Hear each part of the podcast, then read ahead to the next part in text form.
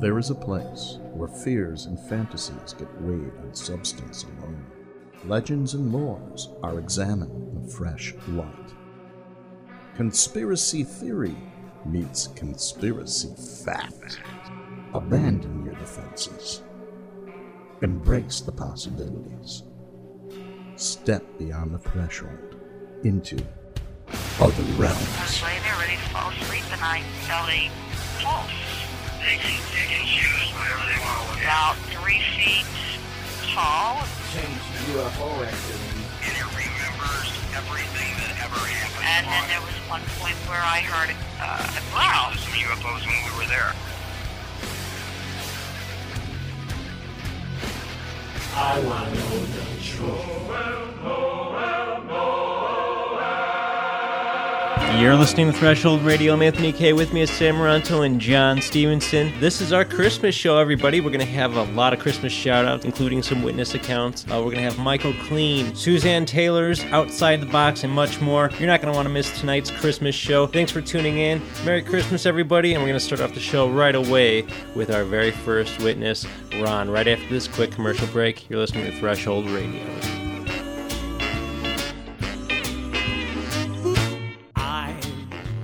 Mommy kissing Santa Claus.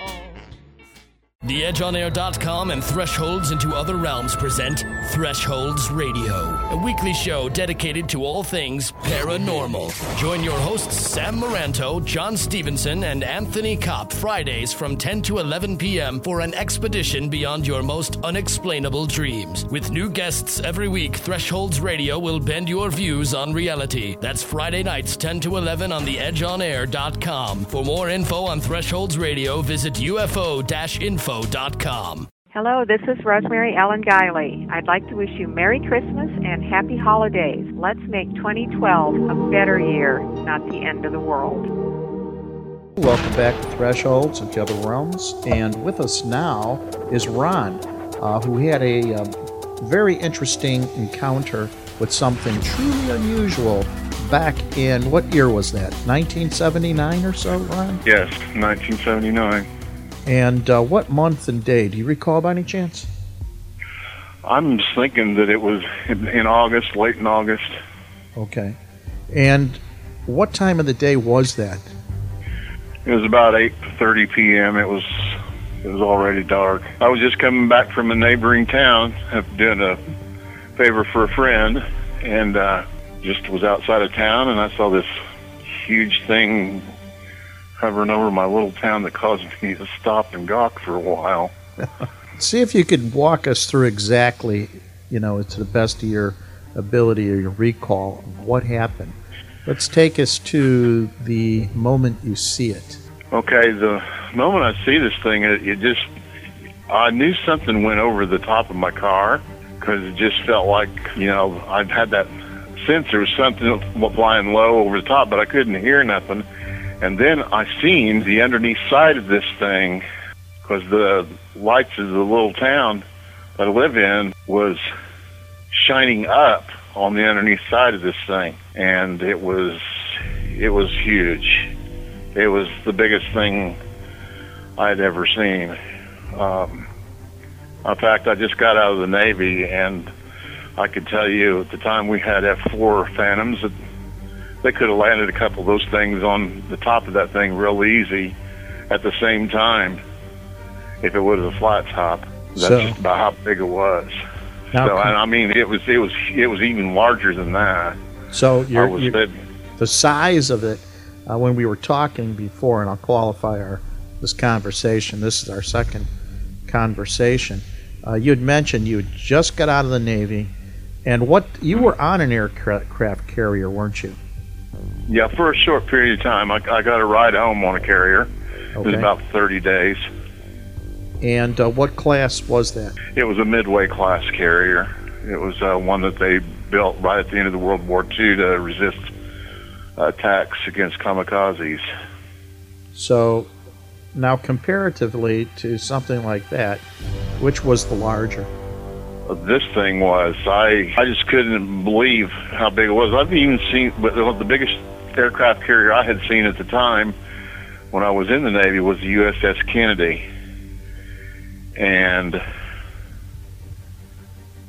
I'm I'm say I'm venturing to say that it was half again as long as the U.S. Kennedy, USS Kennedy was. What I was looking at. Um, you know, like I said, I, I I thought it to be about three football fields long, maybe about five or six football fields. Yeah, long and three football fields wide, something like that. It was so really big. We're talking a, a thousand by fifteen to eighteen hundred feet long.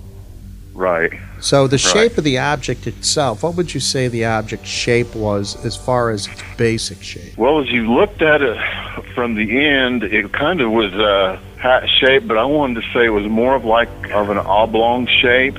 It was kind of like a half circle, like two half circles joined together. You know, I mentioned two half circles, but the underneath side of it's what caught my eye, and the size of it. Because when the lights of the town hit that thing, I stopped my car. I didn't even realize I got out of my car. I had been standing in the middle of the road looking at this thing. I was just mesmerized. Like I said, it it really, really took me aside because, yeah, I mean, I don't stop my car for nothing, especially if I'm scared. And if I'm that scared that I stopped and I got out of my car, I don't know why I stood there and was gawking at this thing. It was just, it was so immensely huge. You know, I, I kind of visioned something like, oh my God, you know, this thing could zap this town and be gone, you know, and, you know, um, just all kinds of things that go through your mind when you're seeing something like that. But the thing that was unusual was there was no noise, um, maybe a very low humming sound to it, real deep, low humming sound to it. Wasn't, um, I don't know for sure how long it was. It just, it, took off and like I said, the only thing I seen of it was like two lights that was on the end of it, like two red lights that sta- standing on something that looked like towers or cones. And when it took off, the two lights went together like in a perfect V. It took off so fast. Like something from Star Wars. Is, it, uh, it was unreal. Like I said, I just I couldn't believe what I'd seen. I thought I, at first I thought been, I'd been imagining things. Now, again, But- we're talking about a sighting back in August of 1979, soon after you got out of the, uh, the Navy. Right. Um, and here you are, you're driving through town, you're coming up. Uh, you, were you coming over a ridge or something, or a hill? I was coming over. The, I was coming over. There's some gentle roll, hills and rolls um, where I was driving, and I was kind of like coming down the top of a hill, and was going to cross a bridge that went across the creek that comes back up the hill into the town.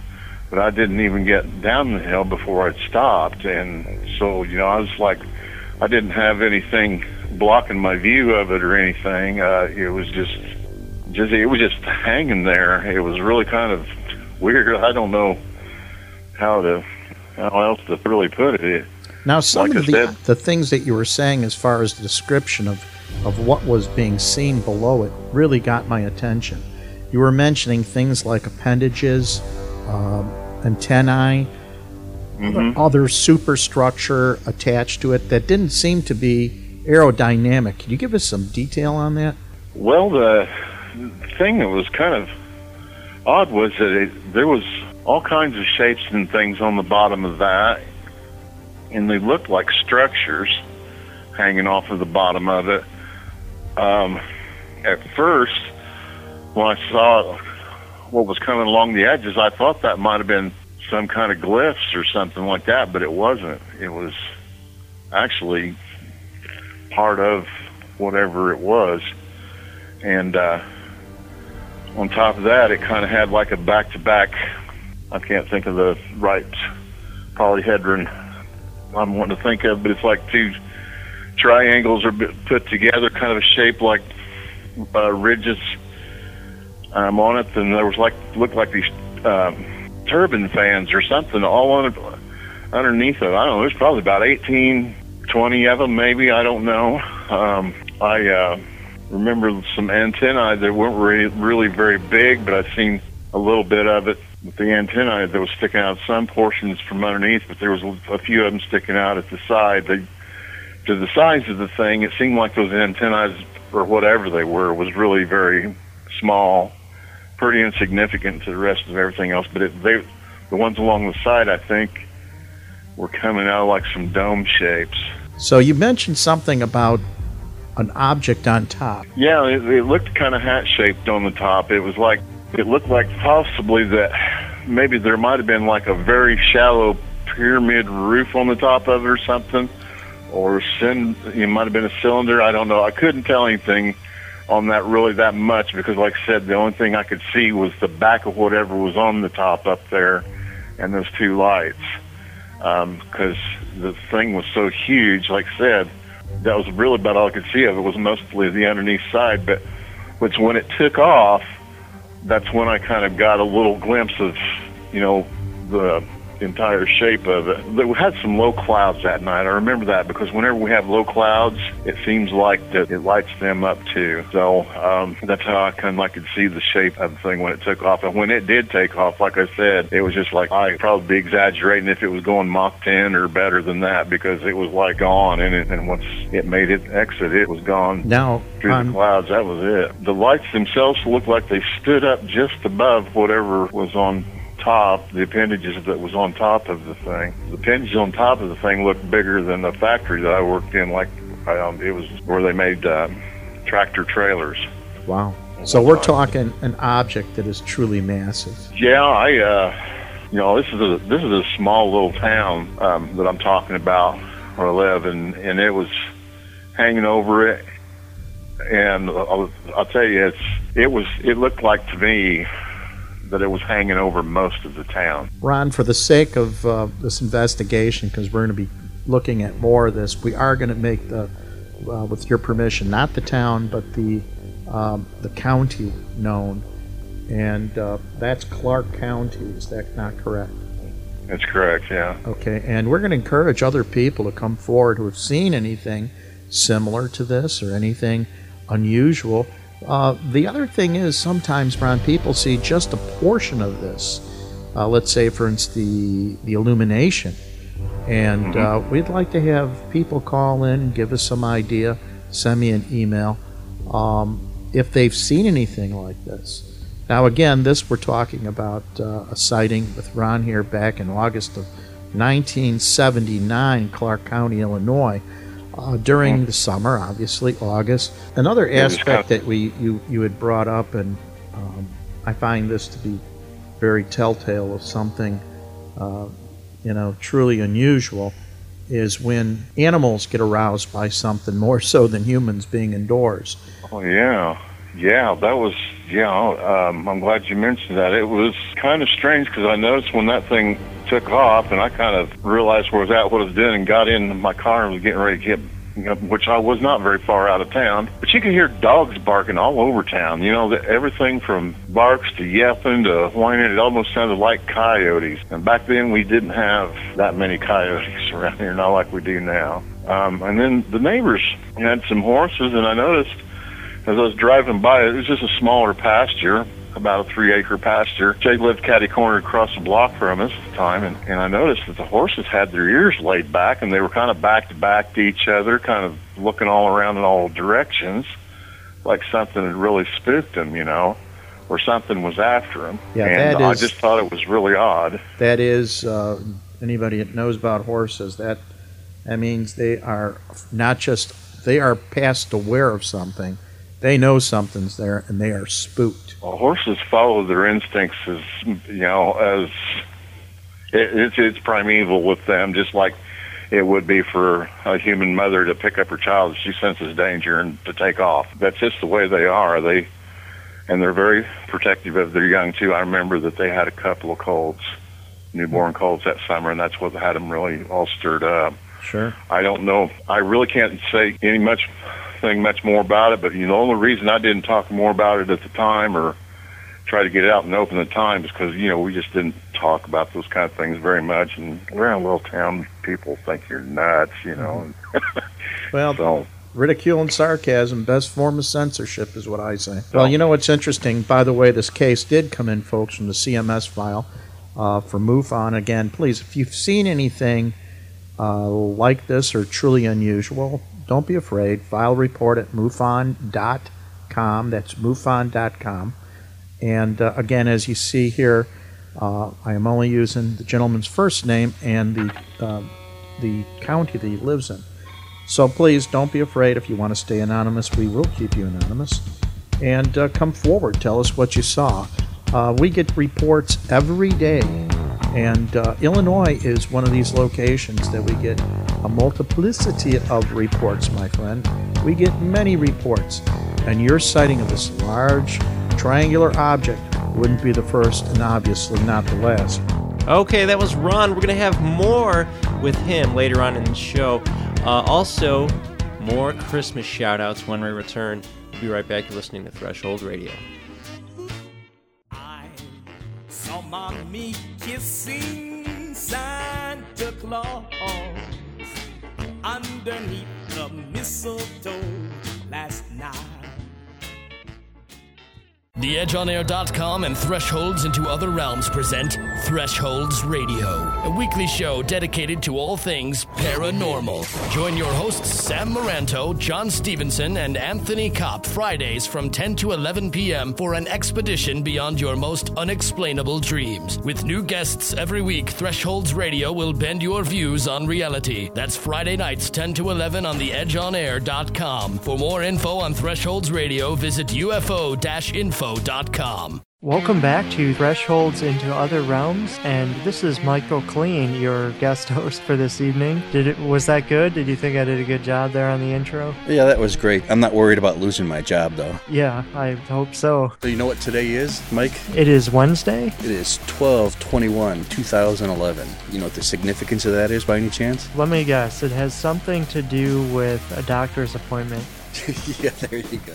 Though the big Mayan calendar thing is ends at 12 21 2012. We're actually at 365 days in counting down to the major 2012 event, whatever it will or won't be. So we're, we're only one year to the end. Yep, down and counting now. I got I actually put a countdown clock on the website so you can keep track of it. Well, I guess uh, every year, you know, I make a list of things I want to accomplish that year. And I guess I really got to make sure to get those things done. Well, I figure on the 21st it's going to end, so you either A, start Christmas early that year, or B, just completely forget it. And you know that big uh, speedboat you always wanted to get? Go ahead and finance it this year. You're cool. Yeah, you might as well get it in the summer when you can actually use it. Yeah, don't worry about the bills. What are they going to do?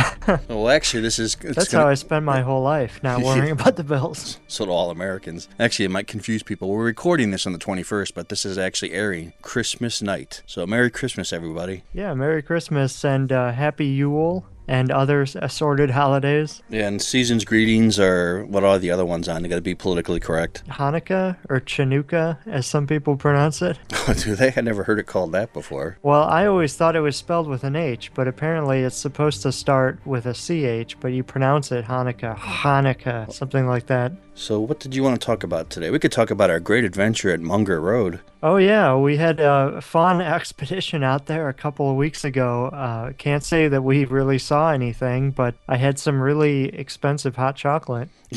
yeah, we don't want to say the, the, the name of the place because we don't want to get sued or anything, but I got a very expensive coffee there. Well, you know, sometimes, like when you're going to Archer Avenue, for example, they've got a cafe out there, and I love taking trips down there and going to that cafe and stuff. Sometimes, you know, part of the adventure of going to these places is just hanging out with your friends. That's true. And the Munger Road is actually pretty cool. I've never been there. I got to say we were there. Didn't see anything or nothing happened, but then again, that doesn't mean anything because that place is pretty darn well known. Right. Well, I guess we just came several years too late because, uh, as our producer said, that there it used to be roped off and there were no cars down there. It used to be a gravel road. There were some abandoned houses. So I imagine it it would have been great to go there. And I, I'd really like to see some pictures or video from when it was uh, like that. Yeah, actually, I didn't even know nothing about it till recently myself. Within the last year or so, I never even heard of it before. Yeah, um, I, I hadn't heard about it till I read Ursula's latest book, the third in her Chicago Haunts series. And uh, it seemed interesting, you know, but it seems like a lot of those roads, like Cuba Road or Archer Avenue, it's got a lot of different stories on it. That's true. So, what do you got for us today, Mike? You got a top 10 list, is what you were saying? Yeah, I thought it would be cool for uh, Christmas, for the new year, you know, to start out sort of on a general foot by talking about the top 10 creepiest places in Illinois. There you go. Merry Christmas. Yeah, and I, I know we've got a lot of new listeners out there, so uh, this should be interesting for them, even if you're not in Illinois, you know, because Uh, even if you're in Japan or the Ukraine Yeah. or perhaps Netherlands, where we do have listeners, by the way. or Canada for some reason. Yes, Canada is our second biggest country, but next to the United States. I got stats in front of me if you people are wondering where this is coming from. We're actually big in Netherlands, Japan, Ukraine, Great Britain. Our, our biggest state in the United States, I have no idea why, is Tacoma, Washington, though, which just blows me away. If you are listening in Tacoma, Washington, please send John an email and tell him how you even heard of the show. They must have a Thresholds uh, fan club there or something. I hope so because, you know, I need some fans too. Well, our second biggest place, naturally, is Chicago. Second biggest country is Canada. We're huge in Canada.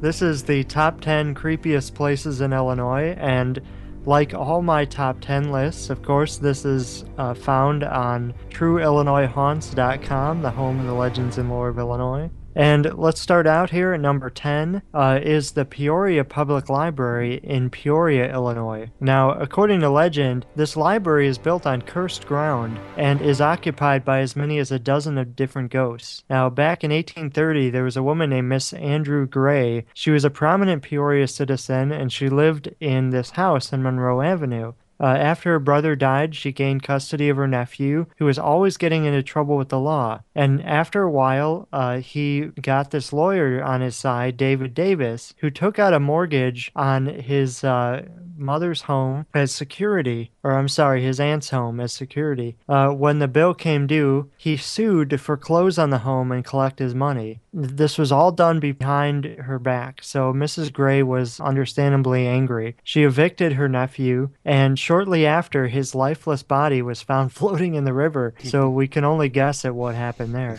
Now, the paranormal stuff happens uh, now. She cursed the property and all its future owners. So when time went by, there was misfortune fell upon anyone who occupied the house, including, it said, a former governor of Illinois. That was now one of our governors that's not in jail, right? now, in 1894, Peoria purchased the property that this house used to be on and built a library. Now, the library actually was built next to the home, not over it. But even still, there were three directors of the library that all died under mysterious circumstances. And in 1966, the original library was torn down and a new one was built in its place, but the ghost remained. Uh, employees have reportedly heard their names being called while alone in the stacks. They felt cold draft and even claimed to see the face of a former library director in the basement doorway. Sounds cool. So, kind of a creepy place there.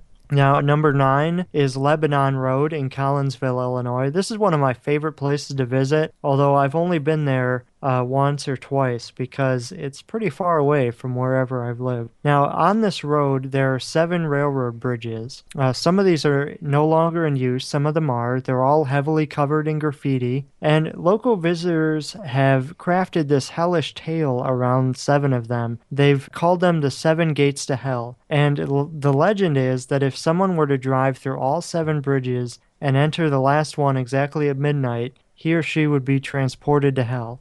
Now, You're kidding me. nobody has ever done this and come back to say whether they have or haven't. Yeah, though, or live so- to tell, right? yeah, there's no uh, no confirmation there. But now, in some versions, the person entering the final tunnel has to be a skeptic. In other versions, no tunnel can be driven through twice in order for this to work. Uh, there's also, of course, like Cuba Road, uh, there's an abandoned property that said that Satanists have taken it over, and there's animal sacrifices and things things of that nature. Sounds so like very just an all around place. happy story for Christmas. Oh yeah, great. Well, all of these have some tragedy to do with them. Why would you want to drive through these seven tunnels if the outcome is supposed to be you go to hell? Well, I actually didn't find all seven. Uh, there are instructions online, but it's very difficult. Five of them are in the kind of the same general area, but then two are way out there and they're kind of hard to find. Like I say, but it seems kind of nuts because if it says the outcome is you go to hell, why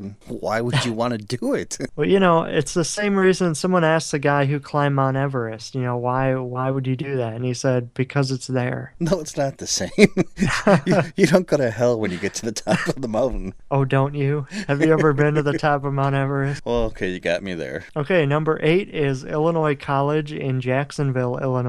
This college was founded by Presbyterians in 1829, and it's one of the oldest colleges in Illinois. Its first president was Edward Beecher, brother of Henry Ward Beecher and Harriet Beecher Stowe, so our fans of history should be familiar with those names, hopefully. Uh, with such a rich history, it comes as no surprise that Illinois College is rich in ghost lore, too. Nearly every building on campus is thought to have a ghost or two. Like Millikin University in Decatur, the female dorm at Illinois College is haunted by a young woman who has allegedly uh, committed suicide there. There's also a gray ghost, a faceless phantom that hangs out on the stairwell of Whipple Hall. I always thought that was a funny name for a, a ball. Uh, Another gray ghost, this one dressed in a Confederate uniform from the Civil War for some reason, has been seen in Sturtevant Hall, and phantom footsteps have been heard in Beecher Hall, the oldest building on campus. It is rumored that early in the college's history, medical students stole cadavers from nearby hospitals in order to learn about anatomy.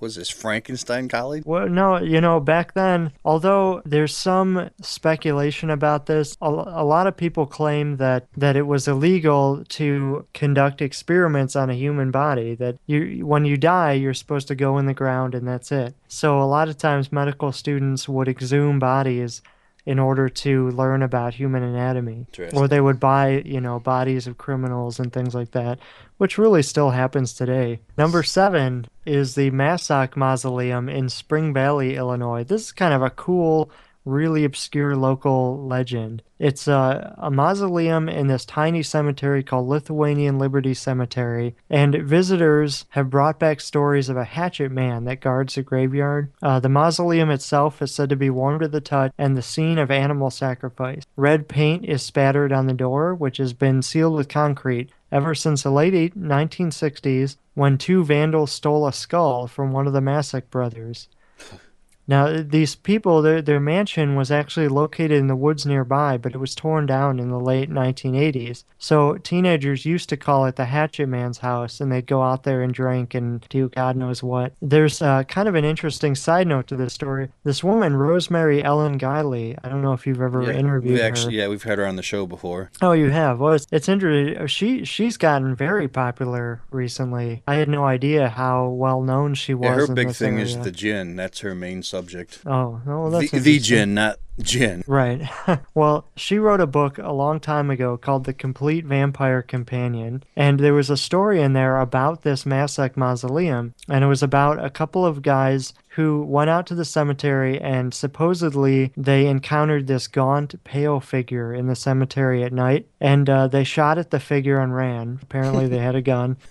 Later, a reporter who heard about the men's strange encounter came to the cemetery and poured holy water into a vent in the mausoleum, which produced a groaning sound. And of course, uh, this area is heavily patrolled by police. They don't want anyone to go in there at night. Especially if the, the locals carry guns and shoot at people. Yeah, it's a very rural area. Uh, it's down there by Peru LaSalle, by Starved Rock, so it's a very beautiful area. But there's a lot of legends down there that are well known in the community, but haven't really got a lot of exposure. That's interesting. Yeah, so number six is Manteno State Hospital, of course, in Manteno, Illinois. Uh, this hospital was one of the many mental hospitals throughout Illinois. It opened its doors in the early 1930s, and this was laid out in a cottage plan, which meant that the patients were housed in a series of separate buildings rather than in one single institution. When it first opened, Manteno accommodated 6,620 residents. There were underground tunnels that linked all the buildings, and one of the uh, things that, that occurred there that's said to contribute to the hauntings is that in 1939 there was an incident that Time magazine referred to as the Manteno Madness. There were uh, 384 patients and staff that came down with typhoid fever and more than 50 died. So it was a big scandal. Uh, it was later renamed the Manteno Mental Health Center and closed in 1985. And the north side of campus became a veterans home. Other buildings were consolidated into the Illinois Diversatech campus and rented to businesses. And the main administration building became a bank. So, there, but there were a lot of abandoned buildings there. People came in and explored the area, graffitied it, all that stuff. And there was there's a housing project that was built over part of the hospital. So this housing project shares the same water as these patients had drank from, you know, for all these years. Creepy to me. I wouldn't want to live near a, a mental hospital, an abandoned one at that. They're always haunted. Every story we hear about those things. Yeah, well, people have seen patients, nurses, the, the ghosts of them, and they, they've heard voices over the intercom. Uh, There's a lot of stories that come from the tunnels. You know, people like to go down to the tunnels and explore. So it's an interesting place. And I uh, wrote a, a chapter about it in Paranormal Illinois, and I'm actually going to be speaking at the Manteno History Society banquet in the spring about it. So that's going to be fun. Well, that's cool. Yeah, so number five is Cuba Road in Lake Zurich, Illinois. I've said uh, some brief things about it. This is a road that basically runs between the towns of Lake Zurich and Barrington. They're both very, very wealthy areas of Illinois. So this road is the setting of a plethora of paranormal phenomenon, including a phantom car, a pair of spectral lovers, and a vanishing house. There's a side street off of Cuba Road called Rainbow Road, and there was an abandoned mansion there. A lot of people said it was an old asylum, but really it was just like a, a large farmhouse. But there's supposed to be a young boy who actually died when a bird feeder fell on him. And- Bird feeder. yeah, this is an actual. Uh, Scott Markus has, has dug the history of this up, and he found this actually happened. It's a legitimate thing. It's not. Right. It must have been a heck of a big bird feeder. Well, this was a little kid, you know, three, four years old, probably knocked him on his head or something. Some of those bird feeders are heavy enough to crush a little kid. I don't know what kind of bird fingers you got down there in Rockford. I don't know. You guys are At hanging rate- 55 gallon drums in your trees. This is one of those old stone bird feeders, okay, that they used to have. Okay. Just trust me on this one. Apparently, So- it's a, a three ton bird feeder. So people have seen the ghost of this kid around there. There's also the probably the most famous place along Cuba Road is White Cemetery. It's actually called the Bachelor's Grove of the North Chicago suburb. I don't know if it really deserves that reputation, but people see spook lights up there. I've personally found like chicken bones and evidence of rituals and things like that. That and just the- means there's a Kentucky Fried Chicken. yeah. Well, the cemetery now is locked, so they there's been vandalism, and they really want to keep it nice in there. So, uh, number four is another cemetery. It's Greenwood Cemetery in Decatur, Illinois. This is rumored to be one of the most haunted locations in central Illinois. I've been there about four or five times. A beautiful cemetery, but once again, it's one of those places that the ghost stories come out of about 10, 20 years ago when it was much less kept up. This was uh, originally an American Indian burial ground and then was later used as settlers who came into the area. The oldest visible marker on the grounds dates back to 1840, so it's a pretty old cemetery. Now, one of the most interesting stories at Greenwood concerns the ghosts of dead and dying Confederate prisoners who were dumped at the cemetery on their way to a prison camp. They were buried on a hillside under what is now a memorial to Union soldiers. Years later, a heavy rain collapsed part of the hill, mixing the bodies together. Now, the hill was repaired and the bodies reburied, but many believe their spirits were permanently disturbed. Another popular legend concerns the so-called Greenwood bride who wanders the grounds in her wedding dress searching for her fiance who was murdered by bootleggers. The Greenwood ghost bride was actually also in my top 10 hottest ghosts of Illinois list. Which was one of your So- best lists, wasn't it? Didn't that get Oh, the yeah. best ratings? Uh, it still, to this day, gets 20, 30 views a day. Uh, it's very popular. Better than my top eight UFO list? Oh yeah, that's that's buried far down there. Great. I really, I really thought that it would be more popular than it than it was. That's because it was only the top eight. I just could not come up with 10. Well, you tried, which is the important thing. Yeah. So there's other ghosts there, phantom funerals, ghost light, that kind of thing. Another weird cemetery is our third place on the list. This is uh, Williamsburg Hill. It's in Cold Spring Township in Shelby County. Uh, Ridge Cemetery in Williamsburg Hill. You talked a little bit about place when we interviewed Larry Wilson, the author of, of the book Chasing Shadows. Right. He had done, done a lot of work here. It's a very kind of creepy place. Uh, the hill is the highest point in Shelby County, and it once sheltered a town in addition to the cemetery. The town was called Williamsburg. It was platted in 1839, and there were two families basically that lived around here the Williams and the Horsemans. And there's another kind of I thought you hidden. were going to say the Williams and the Bergs. no, that would be funny though.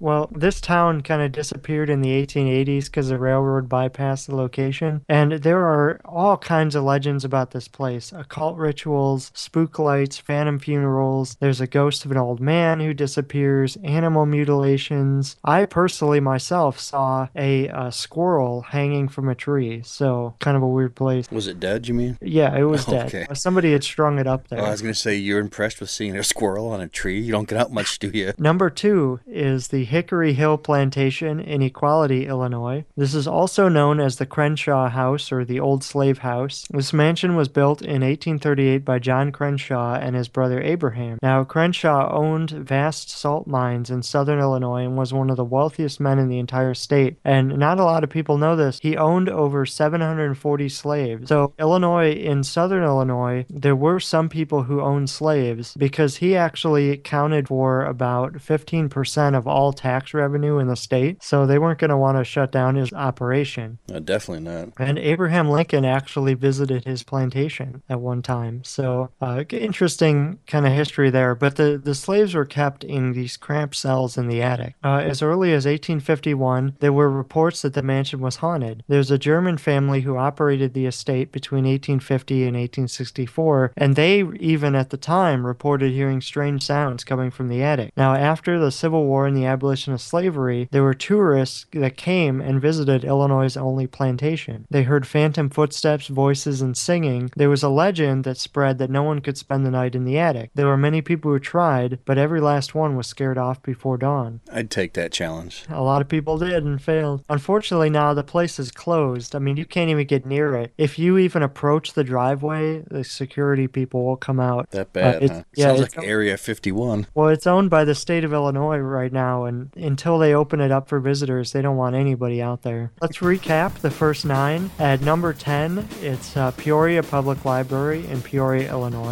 Number 9 was Lebanon Road and the Seven Gates to Hell in Collinsville, Illinois. Number 8 was Illinois College in Jacksonville. Number 7 was the Massac Mausoleum in Spring Valley. Number 6 was Manteno State Hospital in Manteno, Illinois. Number 5 was Cuba Road near Lake Zurich. Number 4 was Greenwood Cemetery in Decatur. Number 3 was Williamsburg Hill in Shelby County. Number 2 was the Hickory Hill Plantation in Equality, Illinois. No, imaginary. And the number one creepiest place in Illinois was, of course, Bachelor's Grove Cemetery in Midlothian. Yeah. Uh, this we know all about. It's been a Southside enigma for over three decades and is one of the most famous haunted cemeteries in America. In the world, There's- actually. Yeah, one of the most in the world. There's all kinds of stories. There's a white lady there. There's a ghost that was captured on a, a photograph that we saw in our segment on WGN. The pond adjacent to the cemetery has its own legends. There was a lot of mobsters supposedly dump bodies there. And of course, there's a ghost of a man in a plow that's been seen. And don't forget those demon chipmunks. Remember that? Yeah, the demon chipmunks that it, like to interrupt uh, news broadcasts. During our WGN taping, Mike and I, the two brave uh, ghost hunters, a chipmunk jumped out and gave us a heart attack. Ah, yeah, that's true. So, Phantom House also has been seen. Of course, that's the most famous one. So, there are the top 10 creepiest places in Illinois. If you live in Illinois, you got to check them out. If you don't, then read all about them at uh, trueillinoishaunts.com and hopefully you'll come up here on vacation and check them out. Well, that was good, Mike, and uh, I want to wish you a very Merry Christmas, too. Yes, Merry Christmas, Happy Holidays to everyone out there, and uh, have a great Christmas and New Year. Okay, we'll be right back. You're listening to Threshold Radio. Merry Christmas, everybody. Magnolia trees at night sparkling bright.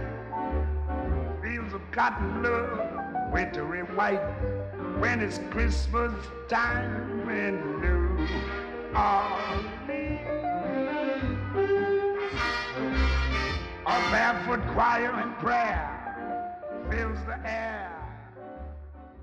TheEdgeOnAir.com and Thresholds into Other Realms present Thresholds Radio, a weekly show dedicated to all things paranormal. Join your hosts Sam Maranto, John Stevenson, and Anthony Kopp Fridays from 10 to 11 p.m. for an expedition beyond your most unexplainable dreams. With new guests every week, Thresholds Radio will bend your views on reality. That's Friday nights 10 to 11 on TheEdgeOnAir.com. For more info on Thresholds Radio, visit UFO-info Hi, this is Ursula Bielski from Chicago Haunting, wishing you all a Merry Christmas and a very Happy New Year.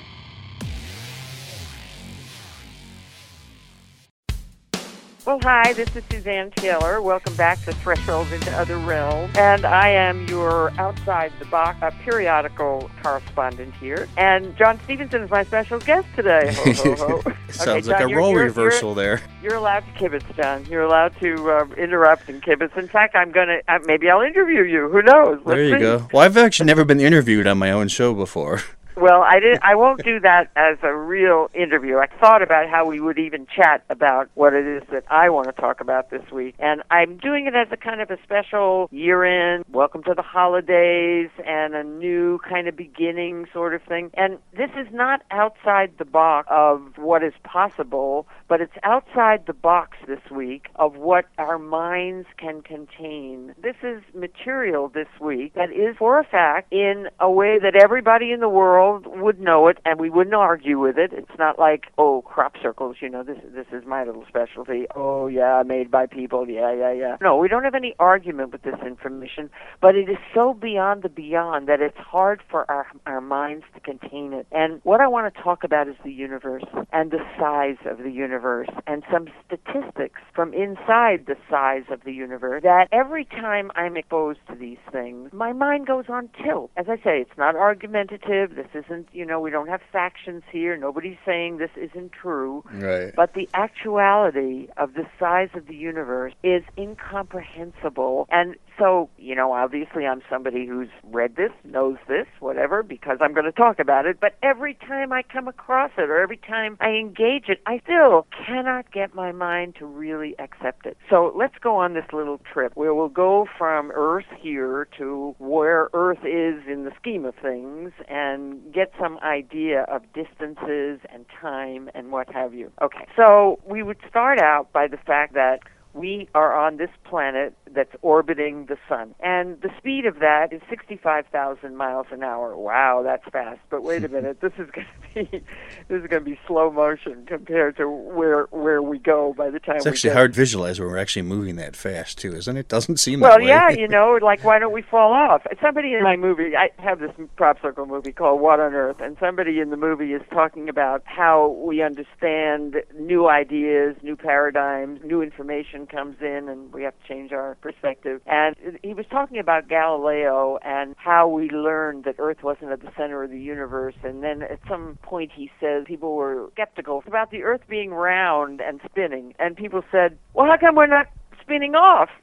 and gravity had not been comprehended yet. We didn't we didn't have that in our in our scheme of things at that point. And so, you know, my character in the movie is saying, "Yes, yes, yes, I know, I know," but uh and he says, "Well, we despite the fact that we didn't have the vehicle or the definition or the comprehension of gravity, we still could establish the fact that we were spinning and we weren't spinning off. And maybe we won't understand crop circles until we get the whole larger picture of how it all fits together. Anyway, that's a little bit of an aside because my subject here is how big this universe is. Okay, so we're spinning around the sun at 65,000 miles an hour. Now, the solar system, our solar system, is also moving and it's moving around our galaxy, which is the Milky Way galaxy, with 200 billion stars. I I've got this somewhere else. In climbing, too, because they're constantly finding new ones.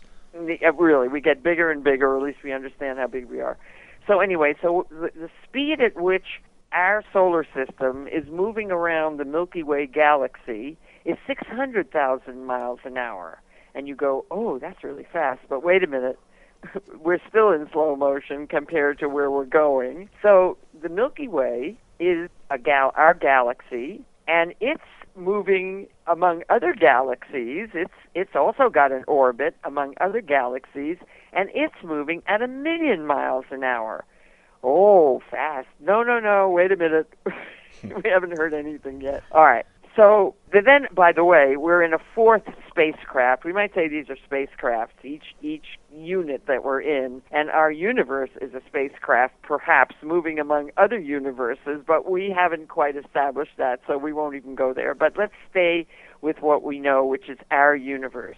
All right. And then there's a little bit of data that is also interesting in the way of measurements. John, do you have any idea of how big the Earth is in relation to the Sun? I know it's tiny, but I don't remember the exact numbers anymore. I remember that from school, but I have no idea the would you, actual would you numbers. take a stab, or, or are you? Oh, I wouldn't even. I, I know it's minute. That's all I remember. It's just a little speck. All right. Earth is three millionths the size of the sun. And in fact, the whole mass of the whole solar system, which is all our planet, all our, our lovely planets that we know and love Saturn, Uranus, Neptune, blah, blah, blah, all of them. So that's our solar system. And the sun is 99.85% of the total mass of it. So the planets consist, all of them are a 15th of 1%. Is that the way that works if it's 99? We're getting our science lesson today. Right, right.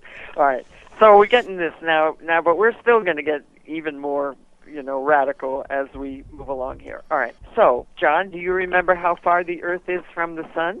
I didn't know there was going to be a question and answer here. No, I'm not going to be on your show anymore. Right, right. Okay. Well, we're headed for the for the astronomicals. I mean, at this point, we're still comprehensible, but we're headed out of comprehensible. You should have warned me about this. This isn't fair. I let you interview me, and you're Really? I asking me. you here. I can't All right. answer anything. Okay. So, well, I can't answer it unless I look at the numbers either because it just won't hold in my mind. It's just too much for me. But I'm looking at things here. So believe me, I didn't memorize this. All right. So here we go. So just for your information, and again, we're still headed for even more so of unbelievable. Earth is 93 million miles from the sun. Wow. Yeah, and th- just in case you're curious, Mercury, which is the closest planet, is 36 million miles from the sun. But now we get a si- sense of the size of our solar system. Let's go out to Pluto. It's the most. Have they discovered another planet since then? Because this data is 10 years old. Yeah, old. actually, I think they did. I was just going to ask you that. Isn't there another one now? We'll definitely get comments now because the people are going to be yeah, well, somebody us. will have to phone that in. I didn't look it up because I really, I don't need that for you know impressing us with. well, isn't Pluto not a planet now? Didn't I hear that it got demoted? I think yeah, it's a gas or something. But but let's just say what we're really after here, what I'm after here, is how big is our solar system. So we don't want to Right. mince hairs about exactly wh- which planets, whatever. But let's just take Pluto as something out there, and it's our solar system. It's three trillion six hundred and sixty-six million miles from the sun. My gosh. So okay, this is so we think of our solar system as our planets, right? They're just our friendly planets right next door. Well, next door is three million. Well, you have to subtract the how far the Earth is, whatever. But anyway, we're th- three trillion, three and a half trillion miles is the the size of our. And wait a minute, that's not the solar. That would not be the diameter because you'd have to double that to be the diameter. That's just the distance from the sun. So you got seven, eight, eight trillion miles diameter of our solar system. Okay, so now let's go on. So how long do you think, John? oh no. yeah, yeah, yeah. Okay, so here we are in our solar system, in this Milky Way galaxy that we're in, and how long do you think it would take for our solar system to go around our galaxy once? See, because we also think of the Milky Way galaxy as our galaxy. This is home. This is comfortable. We're comfortable in this home base because remember that there are how many we'll get to how many ga- galaxies there oh a hundred billion galaxies in the observable universe we're already talking about our little home galaxy so okay, here we are in a little home galaxy. How long do you think it would take for a little home galaxy to get around for our solar system to get around our galaxy? Man, I, I actually don't even have a clue. now you know we're talking about the speed of light. That's a whole other thing. That's 186,000. but the vastness of space is just overwhelming. It's you, you can't even visualize here. that. Exactly. Well, let's go backwards. 106,000 miles a second is the speed of light, and that's the apparently the barrier of how fast anything can go. And just be aware that just to grok something to grab onto, 106,000 miles per second would take us around the Earth seven times in one second. So you're just getting an idea of how fast we're traveling, okay? Hmm. So, how many years do you think it would take for our galaxy to get around, excuse me, for our solar system to get around because we're orbiting our galaxy, all, all of the solar systems are orbiting. So, you're not going to even guess, are you? No, it's actually starting to make me dizzy.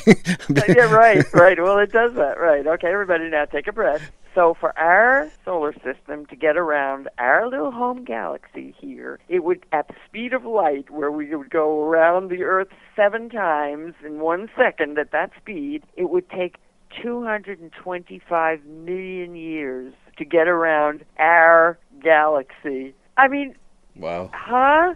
And re- now let's remember there are a hundred billion galaxies in the observable universe. That, and we say observable because we think there are other universes. We can't see them yet. Well, you know it's already stumped me on that X, is uh, you know at the end of the galaxy, there's another galaxy at the end of that galaxy, and if the galaxies say they end, what does end mean? What's on the oh, other I know. side? Well, that's You know, that's uh-huh, that's another incomprehensible. That's another one. But I can't go there because we can't go there. Well, oh, that's because you don't have a cheat sheet in front of you for that, huh? yeah, really, really. Well, let's stay where we can go.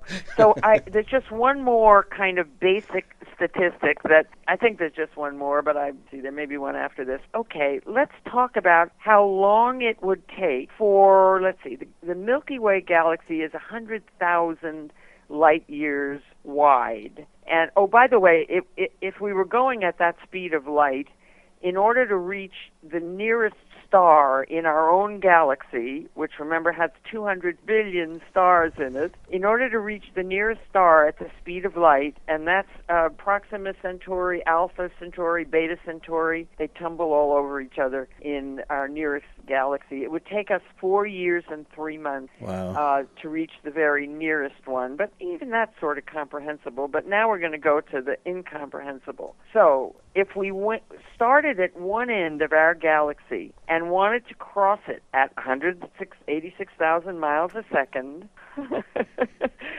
come on, John, make a guess. How many? How many?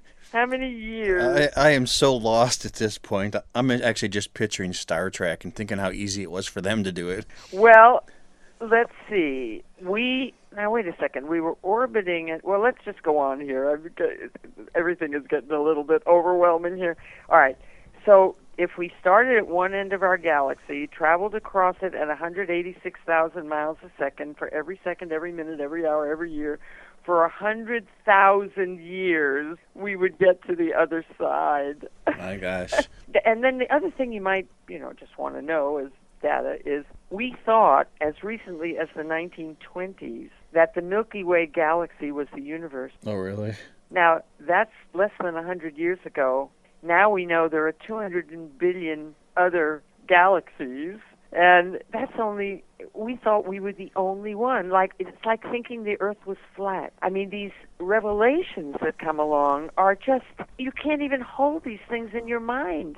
They're so astonishing. And we're estimating now that in our universe there oh here it is. I I got it wrong. No, I think it's I, I was saying there's 200 billion stars, solar systems conceivably in our galaxy. We're estimating now that there are a trillion galaxies. A trillion galaxies in our known universe with the probability that there are other universes. Say uh, this is my last statistic which is the nearest large galaxy to us is Andromeda. We're always talking about that like it's our our brother or It's our next door neighbor. our next door neighbor, right? Well, Andromeda is bigger than us. It contains about 400 billion stars, and to reach Andromeda, traveling at the speed of light, our near neighbor, we would we would have to travel. We we would be going for two million two hundred and thousand years to get to our neighbor galaxy. I think that's where wormholes and uh, folding space come in. Then. Well, where does that come in? You know, that is the conceivable po- when they talk about travel, space travel, not our little local space travel, you know, into our space station, but how do UFOs get here? Well, they're not going at 186,000 miles, whatever, coming from even our own galaxy. Right. Because it's just not possible. Well, they would have had to left before our planet was even made. All of that. all of that. Right. So they do talk wormholes and they do talk uh, the possibility that there are things that we have not yet mastered or understood or whatever. In fact, one of the posts on my blog, which is theconversation.org, where I have other fascinating things. Anybody listening to this and wants to be fascinated by all sorts of things about light and the way it is, uh, tune into my, go take a look at my blog, theconversation.org. And if you type into the search the name Alan Holt, A L A N Holt, H O L T, uh, he's a NASA scientist. He has some authoritative position in relation to the space station. And he's uh, working on wormholes. He's actually a very far out traditional scientist. I would call him an untraditional traditional, but you know, you have to be traditional to work for NASA. But in fact, he's one of the funders of MUFON. He's uh, very, very much into how this kind of paranormal universe stuff might work. And there he is, a mainstream scientist, very unusual. And he's very into crop circles as well, which of course is dear to my heart since that's my main subject. Hmm. So, have I done enough for a kind of an end of the year mind blow? Yeah, well, you confused the heck out of me.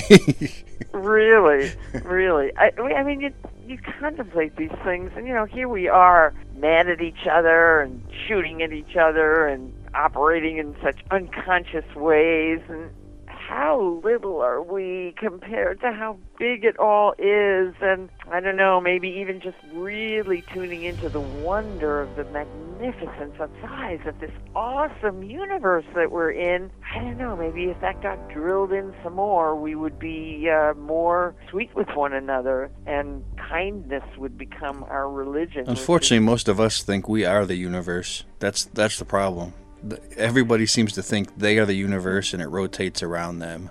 Well, it does come down to that, doesn't it? But then again, we also thought that Earth was the center of the universe, and we got smarter than that. We came to understand uh, that we weren't the uh, only, you know, big cheese in the universe. And so we've understood it at the planetary level. And I like to think about the crop circles that that will get us to yet another level where we understand we're not the only intelligence in our universe, which would humble us once more. And now, you know, maybe the next humbling is really to take seriously how we juxtapose as individuals to this incredible awesomeness. You know, if we've you know, we're not arguing anymore about Earth being the center of the universe. Maybe we won't some future time take ourselves so self-importantly, treat ourselves so self-importantly. We'll always, of course, you know, protect our little life. Life is this little precious gift in the middle of it all, but maybe we'll become humble to the gift of, of the gift and honor and respect and cherish uh, all of our other fellow human beings anyway, that's the big hope. I think it's going to take like an encounter, an action encounter with an alien race to actually make all of mankind act like all of mankind rather than individuals. You know, something that just slaps you in the face and like, look, we're here, and actually everyone will finally get together. I think that's the only way mankind would ever unite, actually. Well, you know, you're speaking my tune. You're singing my tune here, which is Oh, why am I'm I? so interested. well, yeah, I mean, it's why I'm so interested in the crop circles to begin with. You know, we get lost in you know all of our little bits and pieces, whatever. But why I'm so interested in it is because it could change our sense of of self as humanity, and that we would no longer believe that we were the, as I say, big cheese in the universe, and it would place us in relation to other intelligence even greater than our own for real, not just science fiction. Well, And imagine I if do we all quit fighting and worked together. All the scientists and all the knowledge from all the parts of our planet. Imagine what we could do. It'd be it'd be amazing what we could accomplish if we actually all worked together as a one race instead of all these individual little warring nations. Is that you talking or is that me talking? I'm sorry. No, have have I listened to you I too much? Really, I right on. Uh, you just get the picture also, again, with the circles, that if you did establish this other intelligence, we would be one unit in relation to the other. We have nothing to relate to now but one another, which really gives us a kind of a license or freedom or stupidity or whatever to be so hostile with one another. But if we were one humanity, if there were other intelligence, we would be one unit in relation to that. It would help us tremendously to function as a cooperative unit, kind of um, coming to understandings or terms or whatever of how to deal with the fact that we now were in relation to something. And that would certainly be one conversation among all the civilized folks on Earth. And this would be the best thing in the world for us. Have something peaceful to, to talk about, something where we didn't have sides Right. beyond. It'd be amazing. We're all on Imagine what mankind could accomplish if we didn't have to fight each other and we just worked together. I mean, it would be amazing.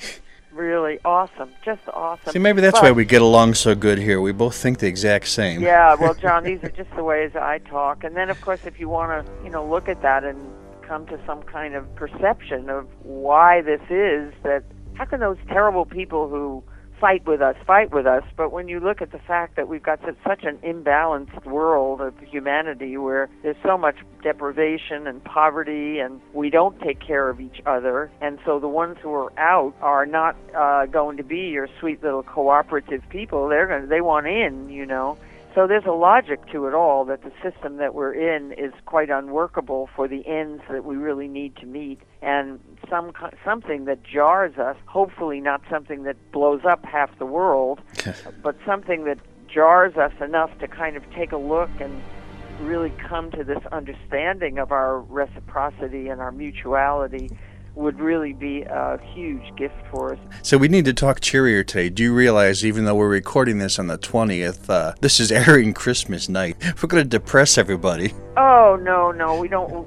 No, we, we, we want to look to fact the, the positive nature of this 2012 situation where we have a lot of opinion that something important is going to happen at the end of this coming year and that we're entering a year which is going to be quite momentous in, in our history. And let's think that it's a very positive thing. There's a, you know there's no votes that are in that a disaster is going to happen. It's just something cataclysmic. You know, the 2012 thing is going to be the topic of the year this year. There's no doubt. Yeah, so so if we're looking forward to something major happening, hey, let's look for it to be something wonderful. Why not? You know, we've certainly got a lot of basis for that. We've got a lot of consciousness that has been laid in, so to speak. We we've learned a lot in um, a, a short time, actually. It's only what since the '60s that we started to be so introspective and get a sense of self and uh, potential and what have you. So things can move really quickly, and you know, women's lib was in my lifetime, and boy, it sure changed my life. And so monumental change can happen uh, virtually overnight, and faster and faster, as they note, for how quickly the radical changes occur. They actually are coming faster and faster. I'm sure that's some function of our communication systems now that are.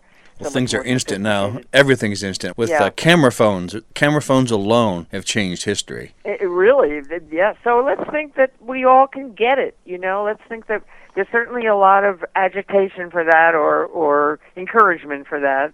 And let's think that 2012 is going to be the big year of awakening to the wonderful uh, mutuality in which I, I love this slogan. It's my slogan for the year that comes from Charles Eisenstein, who I've been posting about on theconversation.org. He says, "More for me, more for you is more for me," and I think that's just a beautiful thought. Maybe we could, you know, sort of end this with that thought that kind of generosity comes back and enhances your own life as you live a generous heart. That's a good ending for the sake. It's it's Christmas right now too. Yeah, yeah, yeah. As this So is airing right now, time, it's right. Christmas. Perfect, perfect, perfect. So we may, we may, and doesn't it make us feel feel good. It does. It makes us feel good when we gift people and we light up their lights and what have you. So let's make it Christmas uh, every day in 2012. The spirit of Christmas in uh, 2012. So That sounds good, and uh, that was a great talk. And I want to wish you a very Merry Christmas and all our listeners too. Oh, for sure. Very Merry Christmas to you. I really am so appreciative that we are starting to do these wonderful little segments and hope your listeners like them. And very happy holidays to all. Well, I enjoyed the segments too up until today when you grilled me without giving me a warning I was going to be tested. okay, have a great day and Merry Christmas.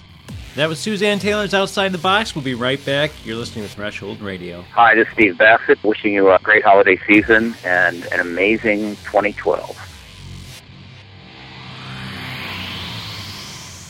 TheEdgeOnAir.com and Thresholds into Other Realms present Thresholds Radio, a weekly show dedicated to all things paranormal. Join your hosts Sam Maranto, John Stevenson, and Anthony Kopp Fridays from 10 to 11 p.m. for an expedition beyond your most unexplainable dreams. With new guests every week, Thresholds Radio will bend your views on reality. That's Friday nights 10 to 11 on TheEdgeOnAir.com. For more info on Thresholds Radio, visit Hi there, this is Suzanne Taylor, who's been doing segments on this wonderful show, and I'm here to wish you very happy holidays and tell you that my motto for the year, or my signature for the year, is taken from Charles Eisenstein. What he says is, more for you is more for me. And I like that a lot as my thought for 2012 as we move into a time of greater togetherness. So, holding the thoughts of us all together in a beautiful space, in a beautiful world that we're all going to make together, hopefully, we'll make great strides in 2012. Oh, little town of Bethlehem, how still. Are you scared?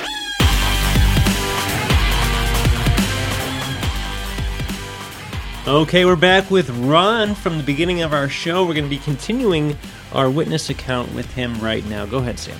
Uh, in reading through your report, there's other things that you mention, such, such as the direction that it came from. And the other thing you mo- mentioned that I find interesting is there was absolutely no other traffic in the air as far as air traffic during that period of time. That's correct. It was perfectly still that night. I mean, it was eerily still. Um, I didn't even have a car behind me anywhere. Uh, I didn't see a plane in the sky anywhere. Nobody was even out riding a motorcycle, which, you know, in the summer people like to ride their bikes. Um, it was just kind of like um, I hit a real quiet time, and and that was it. Um, but you know that's you know the thing kind of kept kept giving me the impression was was like man, it looks like those two big triangular things that are back to back on the bottom could drop off and take off by themselves. Yeah. You know, and then when I seen something about those triangular things, you know, that happened down into the southwestern part of this state over by St. Louis, and then that started to make me wonder. Yes. So Now, in your report, you mentioned a we at one point. We saw it disappear over the house and ran to the front lawn in an attempt to keep the object in sight longer. Was there a we? no, no. Was a typo. The only thing I went home and tried to tell my mother about it that that evening, and she thought I was crazy. Well, the So- other thing you mentioned, and, and this is isn't a matter of being crazy, but very uh, a very interesting observation on your part, is that you felt you were approximately approximately how long were you do you feel you were watching this? What I thought only was about five, maybe ten minutes of time total. Actually, when I got to looking at my watch, especially the clock, when I got checked my watch when I got to the house and checked it with the clock on the wall, um, actually it was more like about 30, 35 minutes. It just didn't seem like I was standing out there in the middle of the road for half an hour almost. Which is another thing too that really surprises me because usually that's a busy little road that goes in between these little towns out here, and somebody's usually coming by every 20 minutes or so. Especially You know, at 15, that time of the day, it's not really. We're not talking twilight hour or uh, early one o'clock in the morning, something like that. Right. And uh, absolutely no traffic. again, this was, and by the way, I have the report in front of me.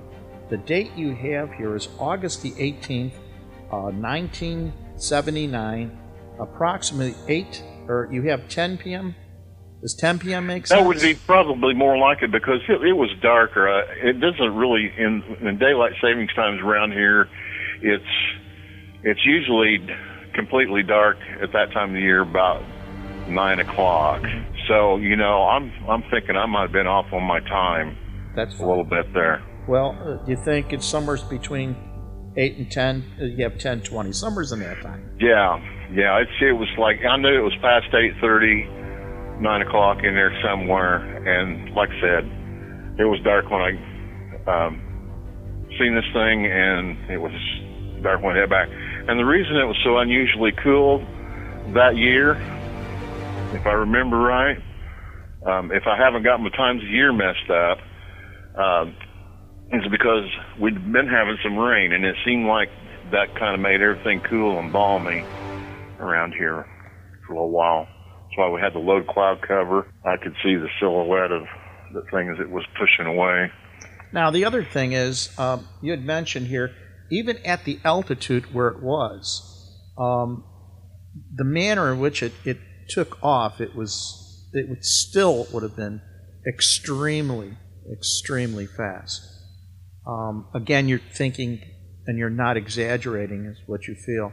Summer's in the range of Mach 10, and uh, we're Yeah. talking something over 8,000 miles an hour. Yeah, you know, I'm really amazed because, like, like I said, the only thing I ever got any senses out of was hearing a low, very low hum out of it, and it kind of geared up a little bit, and that hum got a little bit higher as it took off, and then just kind of, and then you didn't hear nothing anymore. But the thing was.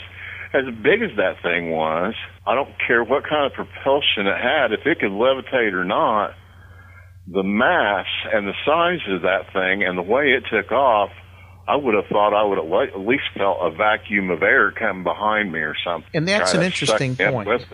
That is a very interesting point.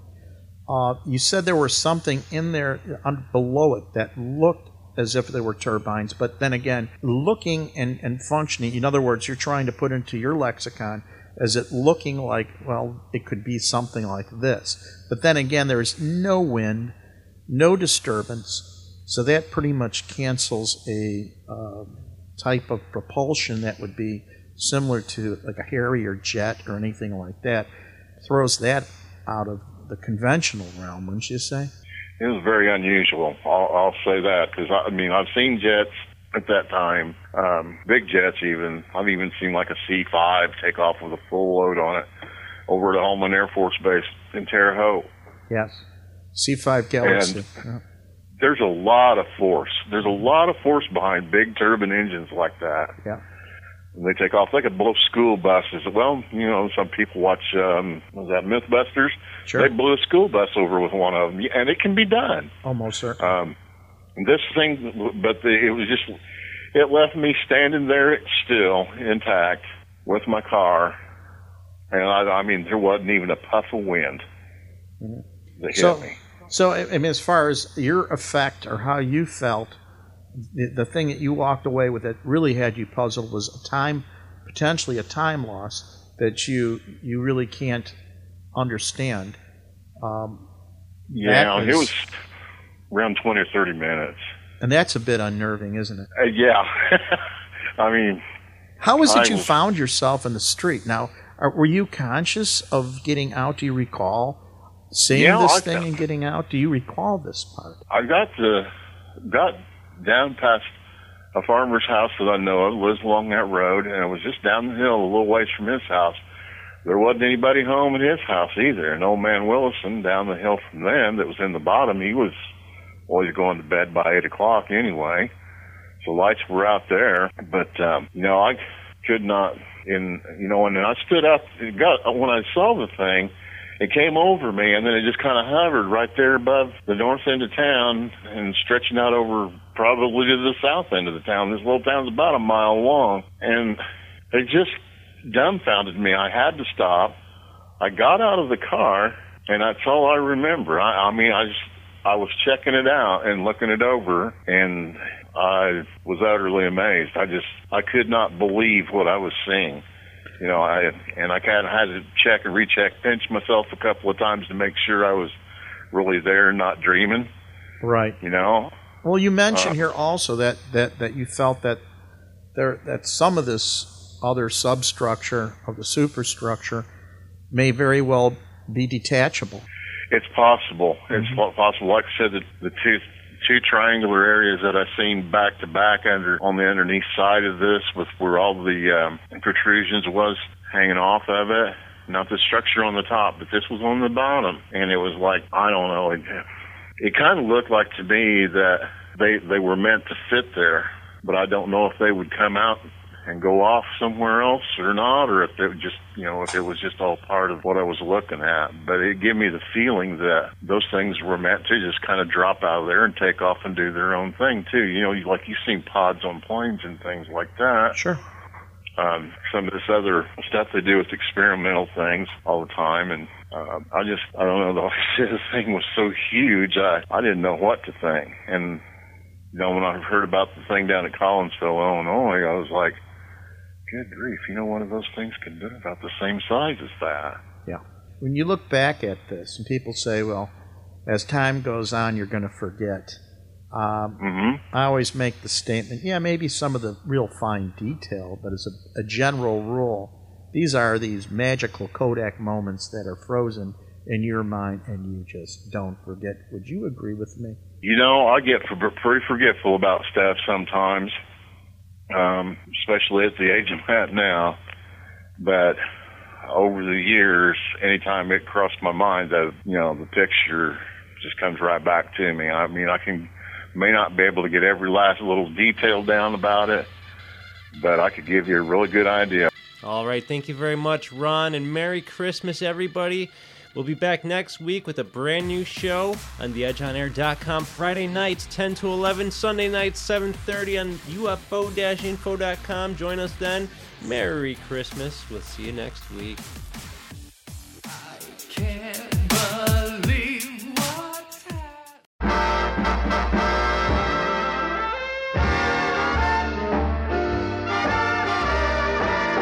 Magnolia trees at night, sparkling bright. Fields of cotton love, wintry white. When it's Christmas time in New Orleans. A barefoot choir and prayer fills the air. Mississippi folks gathering there, cause it's Christmas time in New Orleans. You'll see a Dixieland Santa Claus leading the band to a good old Creole beak. Golly, what a spirit! You can only hear it down on Basin Street. Your kids will disappear when you hear Hallelujah, St. Nicholas is here. When it's Christmas time in New Orleans.